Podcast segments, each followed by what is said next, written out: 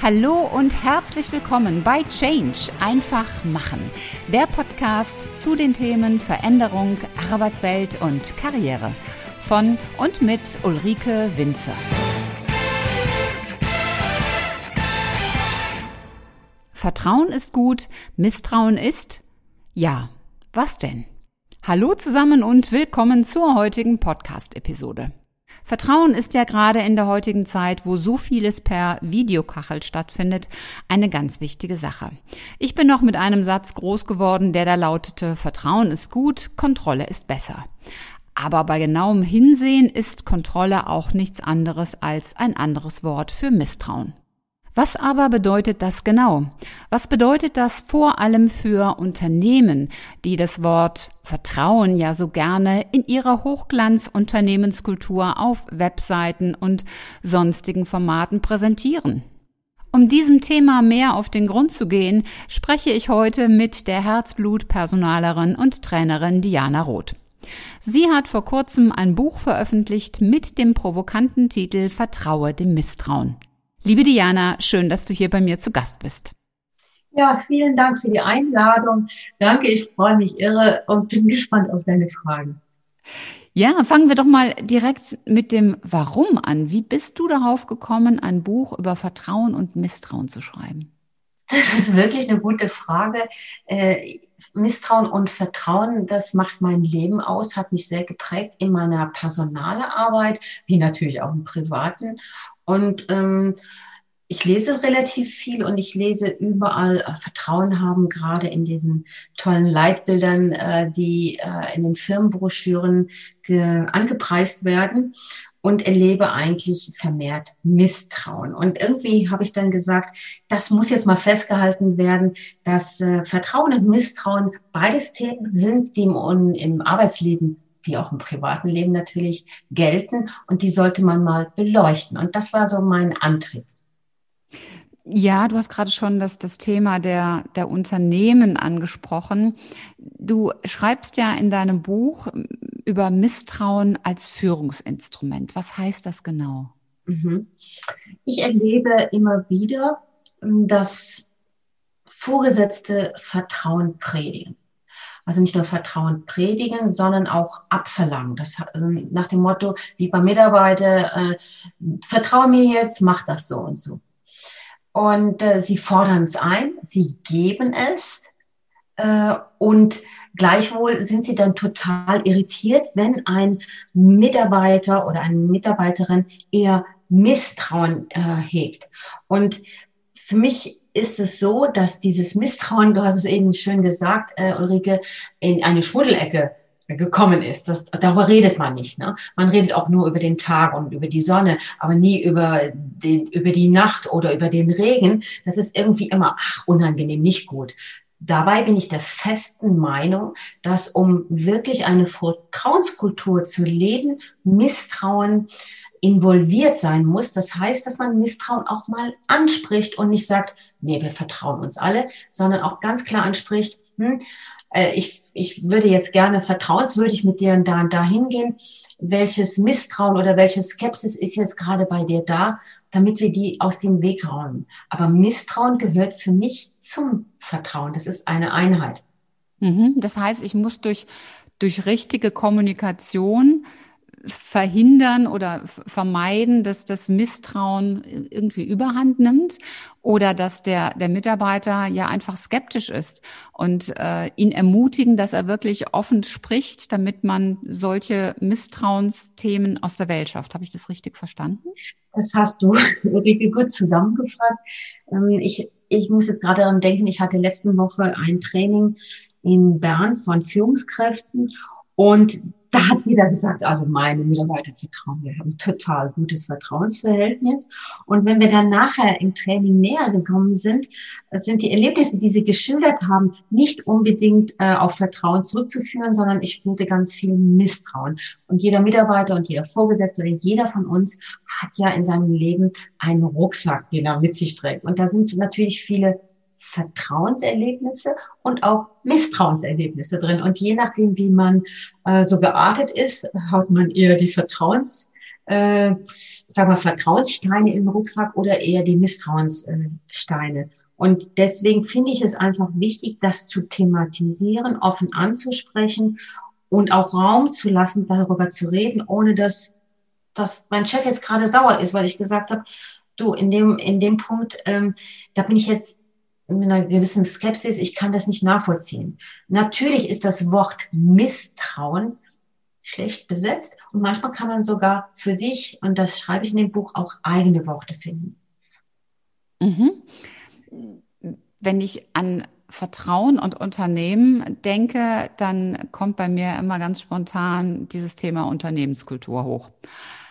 Gerade wenn es darum geht, entweder neue Mitarbeiter zu finden oder aber auch wenn es darum geht, bei heraus fordernden Situationen die Mitarbeiter ja, ruhig zu stellen, in Anführungszeichen, oder auch zu beruhigen, dass dann dieses, diese Vertrauenskeule herausgenommen wird. Oder man könnte auch sagen, sie wird dann wie so eine Geburtstagstorte durch die Gegend getragen. Ne? Also ein, ein neuer Mitarbeiter, dem wird immer suggeriert, wir haben hier eine Vertrauenskultur, wir leben eine offene Kultur des Miteinanders und äh, wie gesagt, bei Veränderungen heißt es eben oft, vertraut mir, wir machen das schon alles in die richtige Richtung.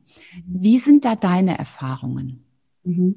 Also meine Erfahrung ist so, dass wenn ich jetzt ähm, zum Beispiel in Nicht-Corona-Zeiten, also vor Corona, ähm, meinem Mitarbeiter nicht vertraut habe oder das Gefühl hatte, äh, das ist ein Mitarbeiter, der, der lebt so ein bisschen in Schlendrian, den muss ich mehr kontrollieren, dass das natürlich in Corona-Zeiten, also jetzt mit Homeoffice, noch mehr rauskommt. Also heißt das schlussendlich, ich als Vorgesetzter habe doch eigentlich schon vorher mh, hm, die Möglichkeit gehabt, meine Mitarbeitende zur Selbstständigkeit zu erziehen und zu einer Ich-AG oder wie man es auch nennen will, dass man sagt, es ist eine Person, die arbeitet im besten Wissen und Gewissen fürs Unternehmen wie ein Selbstständiger. Und dann fällt es mir auch nicht schwer, jetzt zum Beispiel in dieser Zeit, wo wir sehr viel remote führen müssen, dem Mitarbeiter zu vertrauen. Hauptsächlich das, äh, Hauptsache das Ergebnis, das passt, das stimmt und da einfach mal loszulassen. Aber wenn ich schon vorher nur den Kontrolletti gemacht habe, dann wird es natürlich schwer, von heute auf morgen komplett anders zu sein. Mhm. Das hat ja jetzt auch viel mit, mit Kommunikation zu tun, ne? Vertrauen, Misstrauen. Wie sollte eine Kommunikation in einem Unternehmen denn sein, damit sie Vertrauen erzeugt? Mhm. Also die PR-Abteilung oder die anderen Abteilungen äh, werden ja die Kommunikation äh, nach innen und außen vertrauenswürdig aufbauen und äh, das, was nach außen oder auch nach innen so oft deklariert wird in Worten oder eben auf dem Leitbild festgehalten oder äh, auf der Homepage oder vielleicht sogar in den Prozessen, wird oft nicht so von dem Mitarbeitenden erkannt. Das heißt, ähm, ich sehe das genauso, dass hier wieder die Schlüsselpersonen die Führungskräfte sind. Und jede Führungskraft hat ja eine Führungsspanne zu bedienen und idealerweise sollte die ja unter zehn sein. Ich erlebe immer wieder Führungskräfte, die eine größere Führungsspanne haben, äh, mit jedem Einzelnen nicht nur Gespräch zu haben, sondern auch aufzunehmen, ja, was, äh, was ist jetzt gerade bei dir äh, so, wo du sagst, das ist aber etwas, was Skepsis bei mir herausfordert und wie kann ich oder wie können wir gemeinsam den Weg gehen, dass es für dich vertrauenswürdig in die Arbeit einfließt. Und das bedeutet auch, jede Führungskraft ich breche es jetzt runter ähm, auf kleine auf kleine Häppchen. Jede Führungskraft soll mit seinem Team eine eigene Vertrauenskultur aufbauen und die leben. Und das kann man nicht, indem man, ich sage jetzt mal, einen halben Tag einen Workshop macht und dann heißt es, wir vertrauen uns, sondern das bedeutet äh, jedes Mal daran arbeiten. Das ist ein ein, ein Dauerthema. Da kann ich nicht sagen, wir vertrauen uns. Vertrauen baut sich langsam auf und baut sich relativ schnell wieder ab. Und äh, wir haben auch, viele Führungskräfte haben auch auf Zweckvertrauen, dass sie sagen, ich habe jetzt keine andere Zeit, ich habe jetzt keine andere Möglichkeit, jetzt lasse ich ihn mal machen. Aber dass das Thema ein Dauerthema ist und das muss keine große Sache sein, es genügt auch in jeder Montagssitzung fünf Minuten das Thema zu, ähm, zu besprechen oder anklingen klingen zu lassen und dann auch die Offenheit haben. Äh, ich nehme an, wenn es bei dir Misstrauen jetzt gerade da ist und lass uns drüber reden. Mhm. Ich möchte nochmal ein anderes Thema aufgreifen, was du auch im Buch geschildert hast.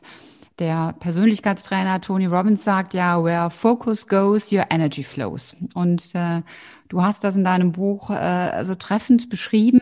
Energie folgt dem Misstrauen. Das heißt, wenn ich also misstrauisch bin, dann ist mein eigener Energiefluss, der geht auch so richtig in dieses Misstrauen hinein. Kannst du das nochmal ja ein bisschen präziser formulieren? Was meinst du damit?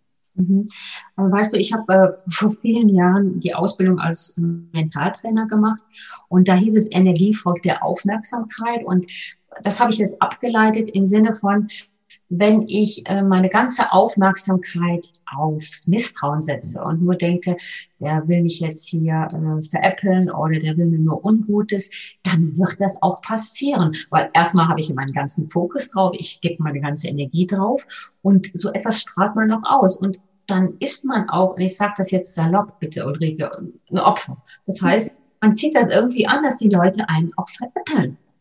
Ähm, ja. Also du hast es selbst in der Hand, auch dieses auszustrahlen. Und wenn ich jetzt meine Energie auf Vertrauen setze und bitte, ich spreche nicht vom blinden Vertrauen, in dem Buch habe ich auch vom blinden Vertrauen gespielt, gesprochen, sondern vom gesunden Vertrauen, dann wird mir das auch ent eher entgegengebracht und ich habe auch gute Erlebnisse. Also es liegt immer an jemandem selber und im ersten Teil vom Buch habe ich ja darüber geschrieben, dass wir oft uns selber nicht vertrauen. Und da wurde ich ja schon einige Male recht kritisch angesprochen. Und ich habe gesagt, ich kann ja nur von mir reden. Ich vertraue mir nicht in allen Dingen, weil ich schon so oft auf die Nase gefallen bin. Wenn ich mir zum Beispiel vorgenommen habe, bei der Person sagst du das und das, ist ganz klar. Und dann bin ich in der Situation und plötzlich purzeln da Worte aus meinem Mund, die, die eigentlich die ich mir eigentlich vorher gar nicht zurechtgelegt habe, die gar nicht ich bin, einfach um der Situation gut zu entgehen. Also auch das Vertrauen in sich selbst spielt eine große Rolle. Hast du da mal ein Beispiel? Äh, ja, wenn ich zum Beispiel Ja sage, statt Nein zu sagen. Ne?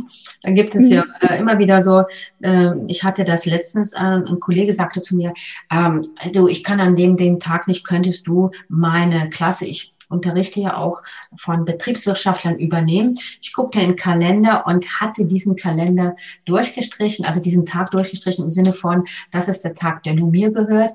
Und äh, dachte dann, der hat mir schon so viel Gutes getan. Ich kann doch jetzt nicht Nein sagen. Doch, ich sag jetzt Nein. Und dann sagte ich, mm, mm, ja, okay. und das sind so Momente, wo ich sage, Diana, du hast dir jetzt was vorgenommen und du sagst was anderes. Und weißt, das sind ja auch so Erfahrungen, die man sich selbst macht. Ich möchte mir ganz fest vertrauen. Und wenn ich Sachen sage, die ich eigentlich nicht will, dann beginnt mein Misstrauen zu mir selbst. Und ich denke mir, wir müssen uns selber sehr vertrauen. Und ich bin das am Aufbauen. Ich denke mir, das ist ein lebenslanger Prozess. Also das, das ist ein super Beispiel. Ich glaube, dass das kennt auch jeder von den Zuhörern, dass er schon Ja gesagt hat, wo er eigentlich oder sie Nein meinte. Wie, wie kann ich das denn, denn üben? Denn ähm, die, diese, das Misstrauen oder, oder Skepsis oder Fragezeichen, das, das ist ja etwas, was sich so irgendwo diffus aus meiner Sicht so im Bauch irgendwo äußert. Aber wir neigen ja auch dazu, das dann so ein bisschen wegzudrücken. Und wie du gerade gesagt hast, man sagt dann ja, obwohl man Nein meint. Wie kann ich das denn üben? Mhm.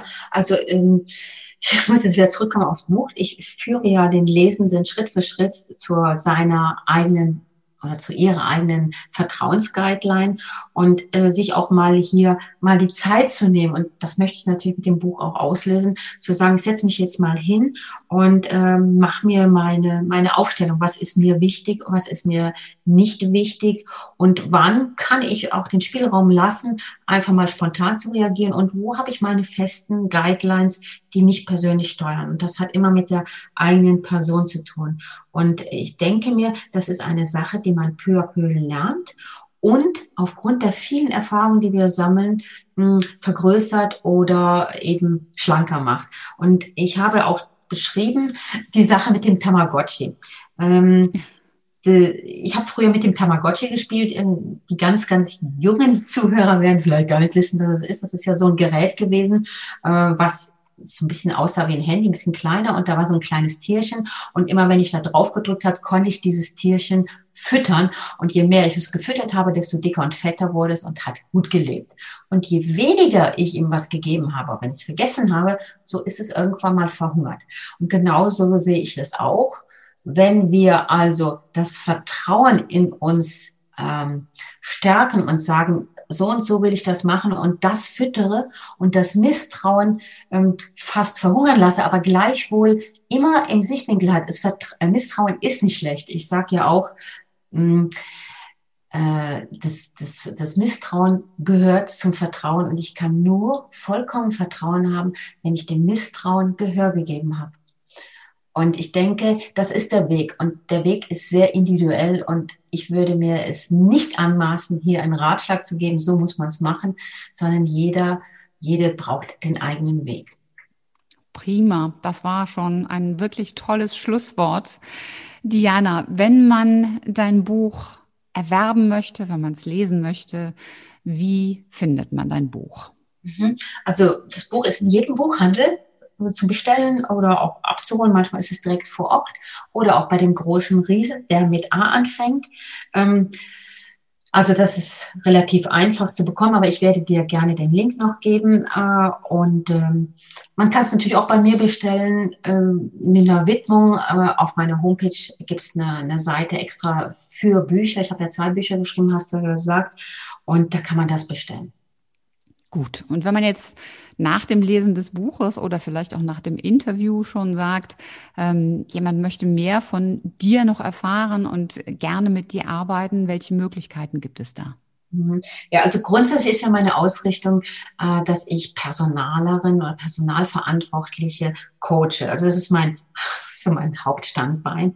Aber Vertrauen, die Misstrauen ähm, beschreibt ja auch, dass ich Vertrauensworkshops mache, also in die Firmen reingehe und das Thema Vertrauen äh, ähm, diskutiere und so, dass jedes Unternehmen seine eigene Guideline hat und die dann nachher äh, in den täglichen, in die täglichen Prozesse einfließen lässt. Also da kann man mich auch jederzeit ansprechen und buchen. Prima. Diana, ich danke dir ganz, ganz herzlich, dass du dir heute die Zeit genommen hast, um mit mir über dieses spannende und hochrelevante Thema zu sprechen. Vielen lieben Dank. Das war's auch schon wieder für heute. Wenn dir die Folge gefallen hat, dann mach doch ganz einfach drei Dinge. Erstens, teile die Folge mit Menschen, die dir wichtig sind. Zweitens, abonniere den Kanal, damit du keine Folge mehr verpasst. Und drittens, hinterlass mir gerne eine, am liebsten 5-Sterne-Bewertung bei Apple Podcast und eine Rezension. Ich freue mich in jedem Fall, wenn du auch beim nächsten Mal wieder mit dabei bist. Und wenn du Fragen oder Anregungen hast, dann schreib mir eine Nachricht. Alle Kontaktdaten findest du in den Show Notes. Und bis zum nächsten Mal.